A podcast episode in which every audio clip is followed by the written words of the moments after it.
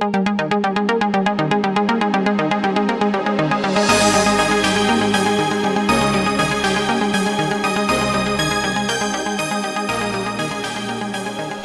everyone to All About Windows Phone Insight podcast 256, recording this on the 8th of August 2018. Yes, it's been almost a month.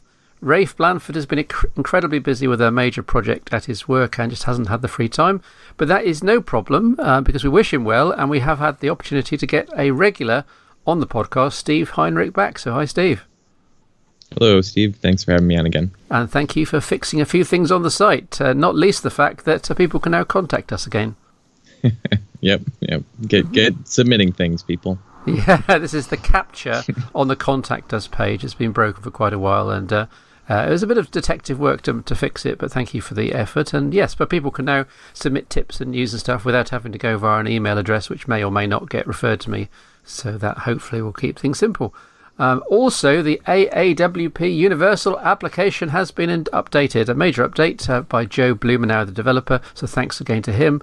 Better formatting of pages throughout, better reliability, reliability, etc., etc. There's a full change log in the application. I'm taking it you've got this installed on one of your Lumia, Steve.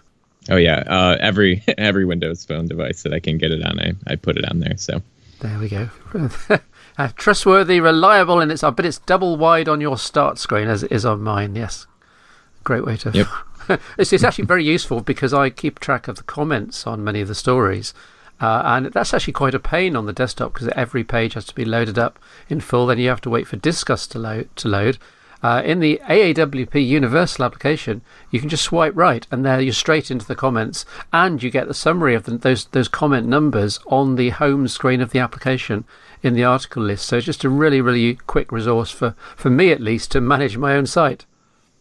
Yeah, absolutely. And I think there's an official Disqus app for Windows 10, I believe. I'm not sure if it's still around, but I know they've exclusively developed for Windows 10 mobile uh, a universal app, but I don't know yeah, if that's still around. I think it is. And the problem is, though, I, I, belong to so many forums and have contributed on so many around the net that I'm signed in to Disqus on about 50 different sites. So, of course, if you go into the Disqus app, uh, unless you're very careful, you can get all the updates from all the comments and all the sites, which can get a bit overwhelming. Yeah. So, yeah, that makes sense. Yep. Yeah. Um, now, a couple of applications. We often feature apps, UWP apps for Windows 10, and in this particular case, you've actually used both of them significantly. So let's start with perhaps the biggest one, Enpass. Now, on your Pixel Swim podcast, where the URL is uh, pixelswim.com. There we are, just a, a brief plug. Uh, you have been describing your search for a secure database and a place to keep all your notes and secrets and passwords. And uh, you followed my example through KeePass, but uh, I think you wanted to go one step further and have something that was slightly slicker um, and available on more platforms. Is that is that a, f- a fair summary that you wanted something slightly slicker, and that's how you ended up on Enpass? Yeah, I just found Enpass. Uh, I, I did like KeePass; it worked well, but I thought Enpass was a little bit more intuitive as far as what I was trying to accomplish. So. Yeah, I, I really liked Enpass. I thought they'd done fabulous work on it, and it's really come on over the last couple of years. Enpass UWP for Windows 10 Mobile and for and for Windows Phone before it, in fact, and they all syncs up, and of course Windows 10 on the desktop. My biggest problem, Steve, was that, uh, as ever with these things, it's the importing of data from other systems that's the problem, and by its very nature, secure databases can't import from other secure databases because they don't know the secrets of how those databases keep their secrets. so, by their very nature, you have to go via generic delimited text files and that's where a lot of the formatting, layout, and even some of the content can go missing. I think so. I think for me, Enpass would only really make sense if I was kind of starting from scratch. Yeah, and that makes that makes sense because that's kind of the situation I was in. I was in a the if you're going to go with Enpass, you definitely want to. If you're, I was in the beginning of my search, you yeah. know, for a uh, password manager, so it, it made sense to. I tried out KeePass, and I did even try to uh, import my stuff from KeePass to Enpass, and like you said, it's just it's not the smooth experience. So I just kind of started over and just manually entered everything into Enpass, and then uh, you know I got way past the I think it's 20 entries you can have on the the free version of the mobile app, and so I got way past that and ended up getting the are you know paying the I think it's uh, nine ninety nine nine dollars ninety nine cents here in the U.S. and uh, just for the one time fee to unlock you know unlimited entries. So uh, it's been working super well. Uh, the the fact that that you can use biometrics to log in, I use it on my uh, Idol 4S or 4 Pro, and uh, using the fingerprint scanner is really nice. It's a nice way to to be a quick way to to log into it without having to type in you know your master password. And and I overall like KeePass. I like the fact that the database is kind of stored where you want it to be, and it's not you know like uh, yeah what is it LastPass where they keep a database online of everything. Yeah. And, and, you have to worry about that security on top of everything. So yeah, that's probably my favorite part about all of it. Yeah, if I was starting from scratch today, I too would go for Enpass, obviously. But uh, there is a certain momentum now, and on every computer I own, on every platform, every form factor, they've all got KeePass clients. So I think it's a bit late in the day for me to switch now. But yeah, it was very slick. Yeah, it's worth noting that a couple of the KeePass clients for Windows 10 Mobile, they do have Windows Hello support, either um, with fingerprint or iris recognition or both. Um, they're not anywhere near as slick as Enpass, though, but it, it does exist. In fact, there was one uh, password manager, Steve, called Password Hello. Uh, it's UWP for all Windows 10, and it didn't use any kind of blob in the cloud into, that was recognizable.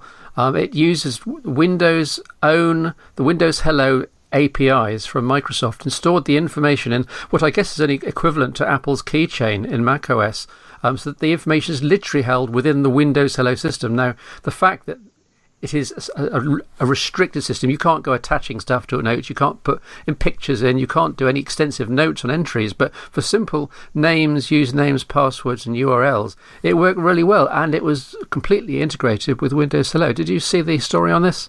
Uh, no, I haven't seen this before, but it looks really it looks really nice. That it's a nice integration with Windows Hello.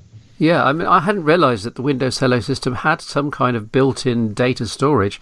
Uh, I mean, I don't know what the limit is. Um, if you, I guess, if you were to plough hundreds of uh, entries into this, you might somewhere hit a limit within Microsoft's APIs. But it, it's just there's just no reference whatsoever whatsoever to any kind of encrypted blob everywhere anywhere. So I just think I thought that was really innovative. Anyway, there we are. Well, it's it's a good option if you want something simple. I suspect Enpass, with all its bells and whistles, though, is the way to go. And it's, as you say, ten pounds as a one-off fee. I guess that's per platform, Steve. So if you had multiple Lumias, you could use the same.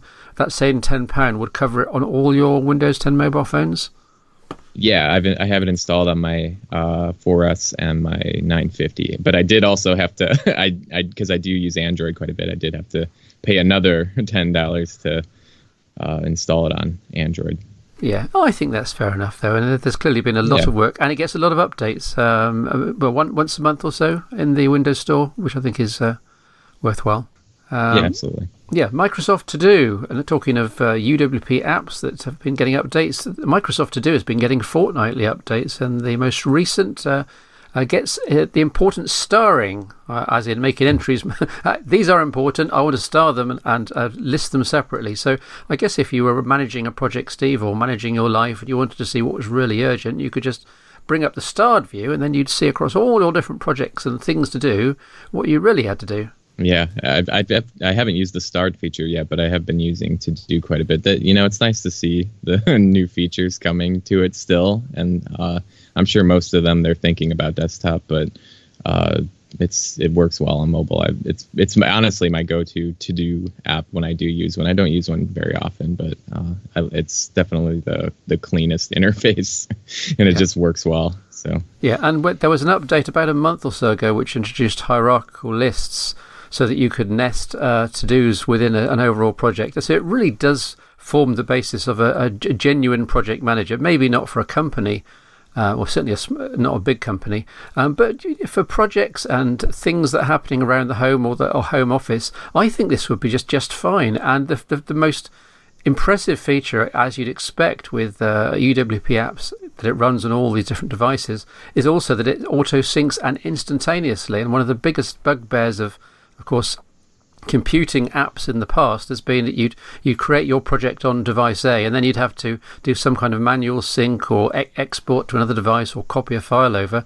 And like all good modern 2018 services, Windows uh, uh, Microsoft to do is just a service. It's, it has all your project details, your important stuff, your nested tasks, your stars or whatever, um, even your, your preferences, and that all gets synced to all your devices. I just think it's really clever.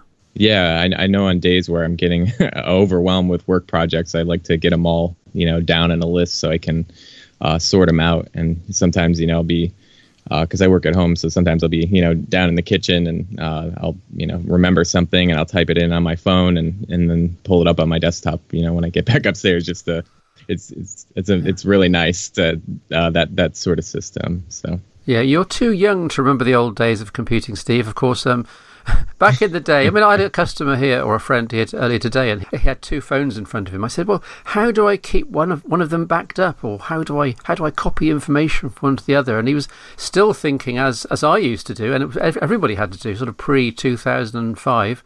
Um, where you literally had to copy stuff over from A to B, and we're now so used to everything being instantly synced from A to B to C to D, and you never ever even have to think about backing up. I mean, on my main desktops, laptops, and phones, I can't remember the last time I've plugged anything in to back it up, or even plugged in one of my external hard drives to back up my desktop. Because if I think about it, 99% of the things I do are either ephemeral and temporary, and they, they get done and then they're done, or else they, they just live in a cloud blob somewhere on, on Google's or Microsoft servers. It's just a, a different world, but you're too young.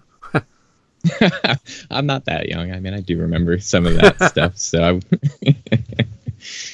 yeah, I think I think we live in what we we would we were called Nirvana ten years ago. We're now living in that age where nothing really ever gets lost. I mean, that can might be a a bad thing on the privacy uh, advocates' point of view. They say, well, you, you, you, you do something wrong and it's there in the cloud forever. Yes, it is. But equally, all the information you really want and you want to refer back to is also in the cloud forever, and you can get it back whenever you want. So, I yeah, think, absolutely.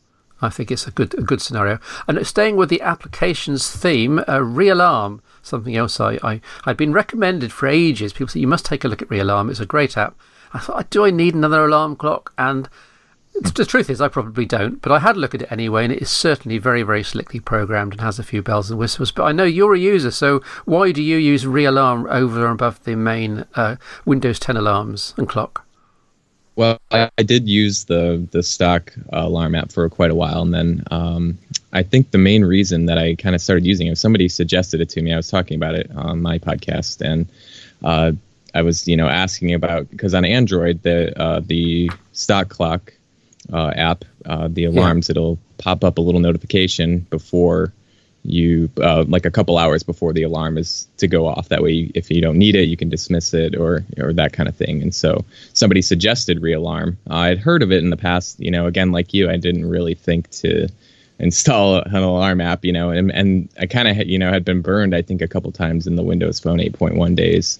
Uh, with alarm apps that didn't work very well because they weren't allowed to do too much in the background. But Realarm, uh, works super well. And they do have, uh, I think the biggest thing with Realarm is that there's a lot of uh, options and settings, and one of them being a, a, notification before the alarm goes off, so you can skip it if you don't want it. And uh, that's really was my biggest reason. I know it's kind of a one feature to switch over, but once I switched to it, it I realized how much better it was overall than the stock uh, alarms app. So pardon me for being s- stupid here. Why would you want a reminder that an alarm's going to go off and be able to dismiss it before the alarm is actually going to go off? I can only think of um, one use case, and that's waking up early in the morning and not wanting to be have the alarm go off while you're making the toast or something. But what else? Right, right. Yeah, I use it. Uh, I actually use my alarm app for quite a few things. There's an alarm. Uh, I set an alarm for the evening. Uh, I set an alarm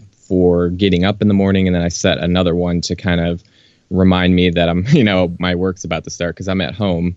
And so I don't want to. Sometimes I'll get caught up in something, you know, before my work's starting, and then there's an alarm. I set an alarm to kind of give me a reminder to start making my way, you know, towards my computer and stuff like that. So in the evening, there's one that goes off at 8 p.m. to kind of uh, remind my wife and I to start winding down, you know, in case we're in the middle of something. And so sometimes we don't need it. Sometimes we're out, you know, and I'll just, it's nice to have that notification to, to dismiss it. So if you use more than just a waking up alarm, uh, which I think I've come across people who do uh, use their more than one alarm. It's a nice feature to have because you don't always need it, but it's nice to not have to turn it off and on manually by going into the app. So.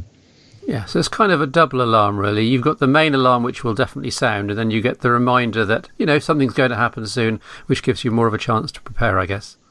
Yeah, yeah. A couple of other stories on the site. Um, did you see that Sony had announced a 48 megapixel sensor? I called it PureView Lives Again in my headline. Are you looking forward perhaps to a renaissance of the PureView ideas? Uh, I do like the idea of PureView. Uh, I don't. I'm just probably watch this one from the sidelines and see how it goes. But um, yeah, it's it's definitely. I think it's probably. I think it, the PureView idea is probably the best as far as mobile yeah. photography goes, uh, especially with the lenses being so small. They need to do stuff like this. So yeah, yeah. It's, it's Sony's sensor is uses a quad Bayer format, which basically means it it uses the pixels in a different way than the original Nokia 808 and Lumia 1020. So yes, there is a high raw resolution, and it's still doing some clever PureView like ideas, but it's not really the same as what Nokia did back in the day. But still interesting, and I, I can see a, a, a time, Steve, that maybe sometime next year where all the flagships have something like a 50 megapixel sensor uh, on their main camera, and then the, the software and the GPUs do really interesting things uh, based on all, all the pixel information coming in. We, again, the Nokia started this off in the, the whole computational photography scene, but it seems to be you know, doing well. The Pix, Google Pixels take fabulous photographs with a very unmagnificent sensor, and they produce fabulous uh, photos by compi- combining multiple exposures. And other phones have now taken up that idea. Then, and the sensors themselves, like as here, are getting bigger and higher resolution. So, I, far from smartphones photography plateauing, as I thought it was a year or so ago. Um, I know the Lumia 950 is not going to be remade, but uh, that, that plateau will get exceeded in some significant fashion, I reckon, sometime next year. Yeah, absolutely. I, I agree with that. I guess we won't know until we actually get the hardware. Um, you've got your Lumia 1020, of course, that I sent across. Are you still using that? Is it just a, a toy, or do you, do you ever tempted to use it as a main device? I've been tempted to use it as a main device, but as for now, it's just more of a camera that happens to have a phone on it. so um, I'm sure at some point I'll, because I did sim unlock it uh, when I got after I got it, and so yeah. uh, I'm sure it'll make its way in there at some point. And you've got it on 8.1 still, obviously. Yeah, yeah, yeah, yeah. Do not move it to Windows 10 Mobile. I know I, I flip flopped on this numerous times. Yes, you do gain some of the modern stuff about Windows 10, but you do lose some of the camera functionality. Um, so yes, stick on 8.1, and 8.1 is actually perfectly usable for the basics. I did a feature on it on the site about two months ago, where I went into all the things that worked and a few things that didn't, but it's still a, right. a, a much slicker, smoother experience on 8.1. Yeah, yeah, yeah. I think. Yeah, I did go. Th- I, yeah, I, oh, I'm sorry. I went through a couple. Uh, I was going through the same thing because I had bought a Lumia 920 around the same time you were writing those articles and trying to, you know, live with it. I think I made it out one day uh, with it on a, a, day trip, and it just it was nice and it worked, but it was just uh, not the same, you know, as a modern experience. So yeah. At the same time, back uh, two, three years ago, when uh, the Windows 10 Insider builds program started, and we people like uh, you and I probably uh, were putting our Lumia 1020s and 920s and 925s and 1520s on the Insider program for Windows 10 and trying out this whole new generation of the OS. Uh, and at the point where Microsoft um, released Windows 10 Mobile officially and pushed it to production handsets, they dropped off the Lumia 920, 1020, etc., all the Snapdragon S4 based chipsets um, basically saying the user experience isn't good enough. We're not going to push it. We're not going to make this official. If you go to the upgrade advisor, it will not show it. And at the time, I think I was torn on this. A lot of people were complaining bitterly, saying we want our older phones to have the latest OS. But I think in, in hindsight, uh, Microsoft was right. And uh, if, if, if anybody listening to this actually ever tried a, a 920 or 1020 on Windows 10 Mobile, they'll admit that the user experience. You really, really, really have to love the OS and you have to love wanting to carry on with the old hardware to make it work. It's just nowhere near as fast as 8.1. Yeah, I agree with that. I, the hardware just isn't made for that, and they, they weren't made to to match up. And so, I, any I've always yeah. been kind of in the mindset of not pushing the pushing the hardware just for software reasons. You know, I'd rather have that smooth experience. So Yeah, the, the exception to that would be, I actually say, on the desktop where you can f- change out hard disks for SSDs and you can put more RAM in it. So, uh, for example, I've got an old MacBook and I've got an old Surface Pro, both of which are years past their sell by date, and yet by uh, you know in the in the MacBook's case, putting an SSD rather than a hard disk and tripling the RAM, uh, and of course the Surface Pro started out with SSD, so it was already pretty fast.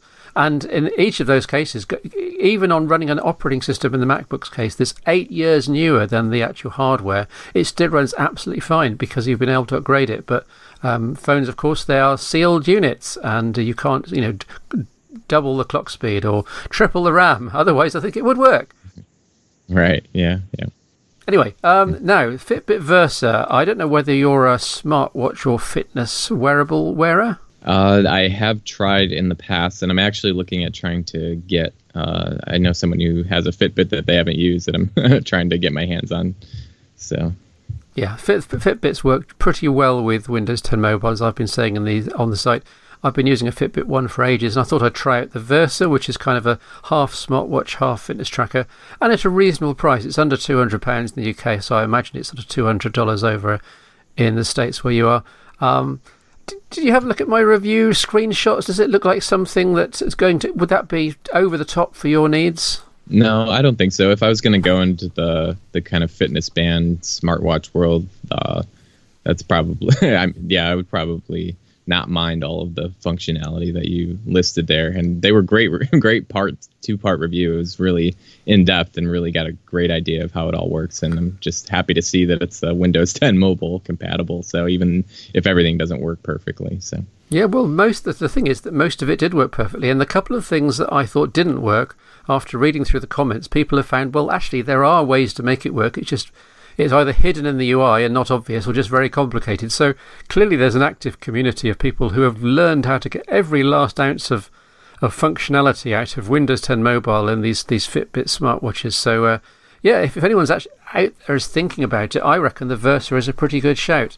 Uh, my review what device had to go back, but uh, you know if this was mine and if I was a uh, prepared to have something on my wrist 24/7, then I think this would be a jolly fine modern alternative to the sadly defunct Microsoft Band, which I, uh, I have, I'm looking at on my desk right now and wondering whether I should do a retrospective.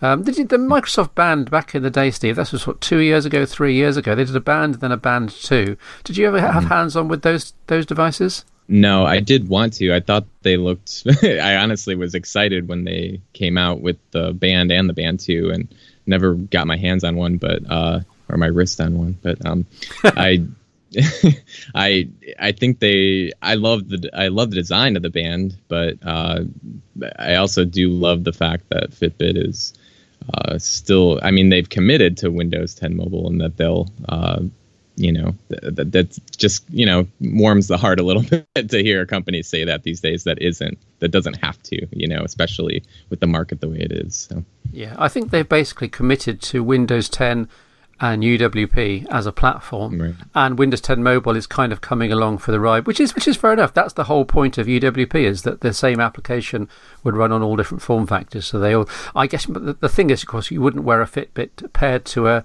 an Xbox games console, or an, and hopefully not a Hololens. Otherwise, you probably would be running into things in the street. But um, but yeah, it's nice yeah. to it's nice to see UWP at work.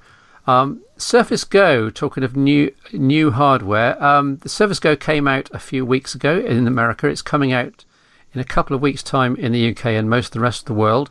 Now, obviously, you you know all about the Surface Pros, and do you, do you own a Surface Pro? I've only had hands on with them in the store. So. Okay, well, the, the Surface Go, as you may have gathered, is a smaller version effectively of the Surface Pro 4.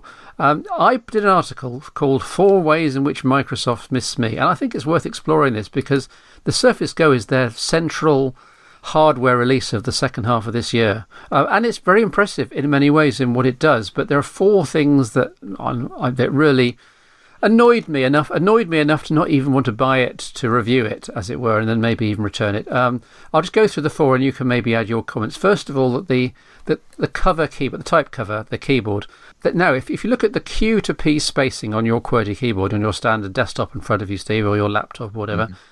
and then imagine that shrunk down by about 20 30% I reckon that turns it to what I tend to call a chiclet keyboard, something where you really kind of have to concentrate because your fingers are kind of crammed together a bit.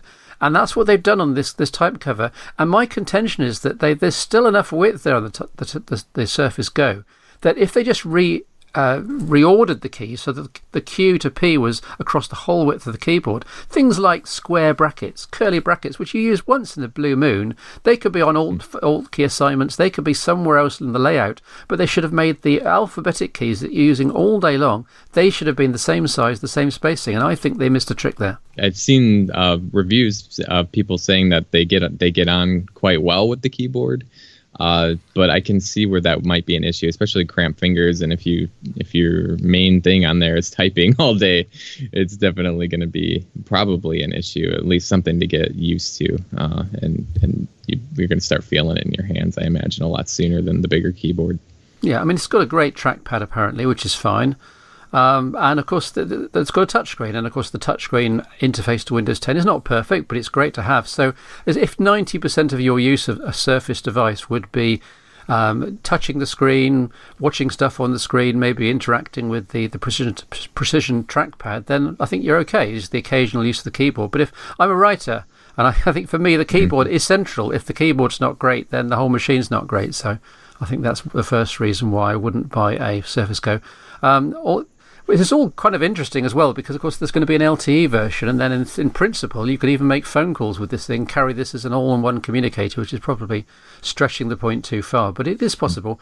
Um, second point that I really kind of grated with me is that there's no USB A port. Um, I mean, every, every Windows PC I've ever owned literally has had one or more USB ports. Uh, even the Surface Pros, they've all had USB A. You can plug in a flash drive, you can plug in an accessory.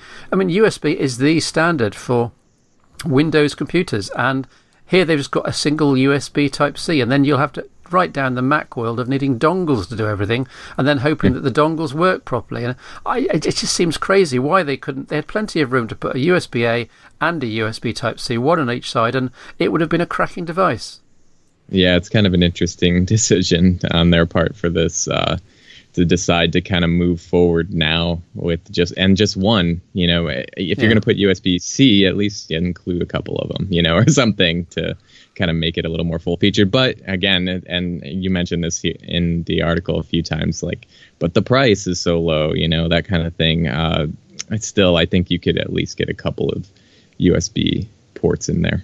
Yeah, I mean, in principle, you plug in a USB Type C hub, and then that's got extra USB A ports and an SD slot and an HDMI out yeah. and all of that stuff, and and that usually works, but sometimes it doesn't. And it's, it's simple things like you know you, want to uh, you got no Wi-Fi somewhere and you want to connect this to a router, so you somebody hands you an, uh, an Ethernet cable and you think, well, like where do I plug it? I know, I'll use the dongle. And luckily, you've brought along your USB Type C to Ethernet dongle and you plug it in and it doesn't work.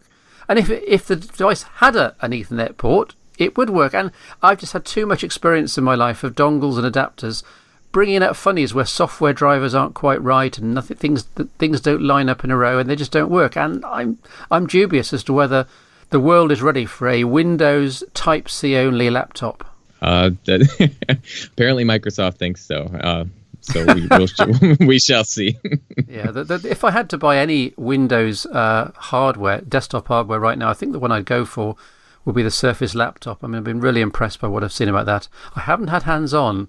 Um, I mean, the Surface Pros are a, a known quantity, but they, they are quirky with their kickstands and the you know the clip-on covers.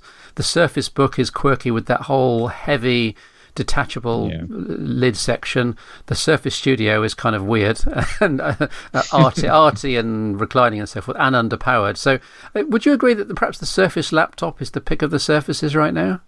Yeah, it's kind of funny that you say that because I've looked at. Uh, you know, my next laptop potentially being the Surface laptop. Uh, obviously, upgrading it to Windows 10 Pro because I think still out of the box they come with 10s on them, uh, which is kind of weird. But uh, yeah, I think personally, I'm just a traditional kind of laptop person, and so uh, that display ratio and and the touchscreen and stuff. Yeah, I think the Surface laptop looks really nice. My one concern with it is that is the repairability and the upgradability of it. Uh, with most of these Surface devices, is kind of a pain in the neck. You know, we talked a little bit earlier about swapping in hard drives and RAM, but that's kind of out of the question with with the Surface laptop and and any of these Surface products really. I think that probably applies to any modern computing device, though. I I, yeah. I think the repairability of you know la- uh, laptops and hybrids from LG and Asus, and I think they're just as bad. I think to get devices as thin and highly specified and highly packed together, you just can't have you know battery doors and hard drive doors and all the things we used to take for Right. granted. But um, the S mode thing, I know this is veering away from Windows 10 Mobile, but just, just briefly, what's your opinion of this S mode thing? I mean, in principle, it's a brilliant idea to restrict users to just having store applications so they can't get themselves into trouble. And they don't have to phone you in the middle of the night and say, Steve, my, I've got some sort of spyware on, or ransomware on my computer and hmm. nothing's working because they, you know, they can't side load apps. But I just know that for myself, if I had a laptop with S mode, I'd do the switch back to normal mode within an hour because I, there was something would, hmm. something within my workflow would need that full Windows 32 compatibility. Yeah, that I, I'm on, I'm in the same boat. I think there's situations and people that I would love to give a 10 S computer to. Yeah. Uh, and and you know, obviously, for anybody who needs to do any more than what's in the store, you you even just one thing, you Yeah, know, even just yeah. one thing, you have to upgrade it. So yeah, I'm in the same boat. Uh, it's definitely has its place, but not with me. So Yeah, and the really weird thing, and I have, this is the rant, which is the reason I mentioned it. The really weird thing, which is worth saying, is that people don't realise that if you switch from S mode to the full Windows 10 experience, which apparently only takes a few seconds, um, basically you know enables you to install apps from anywhere, etc. Sort of unlocks Windows 10 to its full potential. The really really weird thing is you can't then do the same switch back to S mode. You'd have thought you actually you end up having to wipe the entire device and reformat and reinstall the whole of Windows and all of your data just to switch it from one mode to the other. So I cannot for the life of me see if they can switch it from S mode to the full un- unlocked version, why they can't then switch it back again with a simple toggle. Yeah, you think you would think that would be a logical thing to do. So hopefully, hopefully in the future, we'll see. I guess. So, but basically, then you'd have your auntie Maud or whoever phoning you up in the middle of the night and saying, "Steve, um, I need to do something," and you you talk her through out of getting out of S mode to do that particular tricky thing, and you fix it for her, maybe remotely or however. Then afterwards, you revert it back to S mode so that she's now safe again. As it is, you do the tricky thing in the full mode because that's what she needs for that moment. But then you're completely stuck, and then she's completely wide open for the future. It just makes no sense not to have this thing being reversible.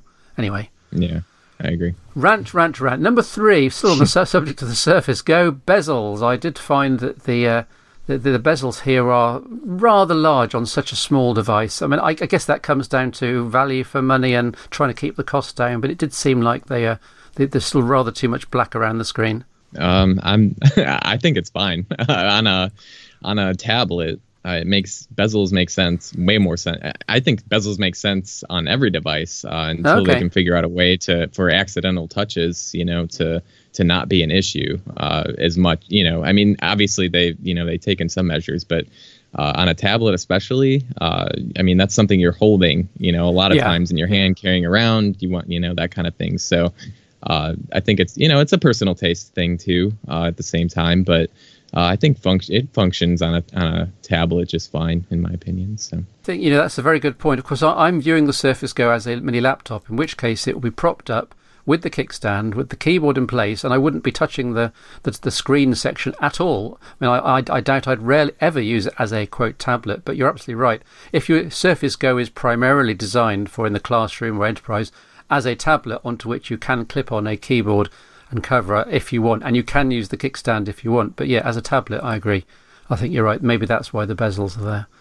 Um, yeah, uh, LTE, my fourth point was that there's no LTE. I cannot see why, for the life of me, why, given that LTE is a known quantity and has been for many years, why the LTE version, which is by far the sexiest version that almost every self-respecting geek would want, is not. It's going to be another three or four months down the line. That seems like an incredible delay. I mean, maybe they were just trying to hit the start of the new school term in America and UK and so forth, but it just seems a bit weird.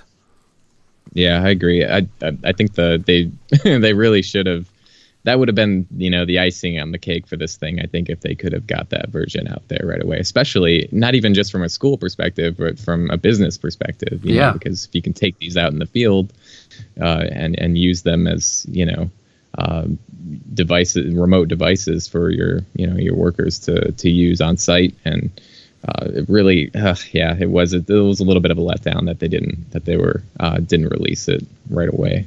Yeah, you can imagine if they had started off with the LT version and the versions reviewed, which the reviews reviews have been pretty good anyway. But if the LTE version was the version being reviewed, then the reviews would be even better. And then you could say, okay, well, the version reviewed is $799 in the States, but it starts really 350 or 399 or whatever it is for the version without LTE. You think, well, that's fine, I can live with that LTE. And that, wow, that's so incredibly cheap. But to start with the just the Wi-Fi and then work up to the LTE, which will inevitably be much more expensive, just seemed like a well a marketing trick that got missed. But uh, yeah, I agree. I think we're out of time, Steve. This is just meant to be a quick, snappy podcast to while away the time and the weeks until Mr. Rafe Blandford is free. But thank you very much for filling in at short notice. Yeah, thanks for having me on again.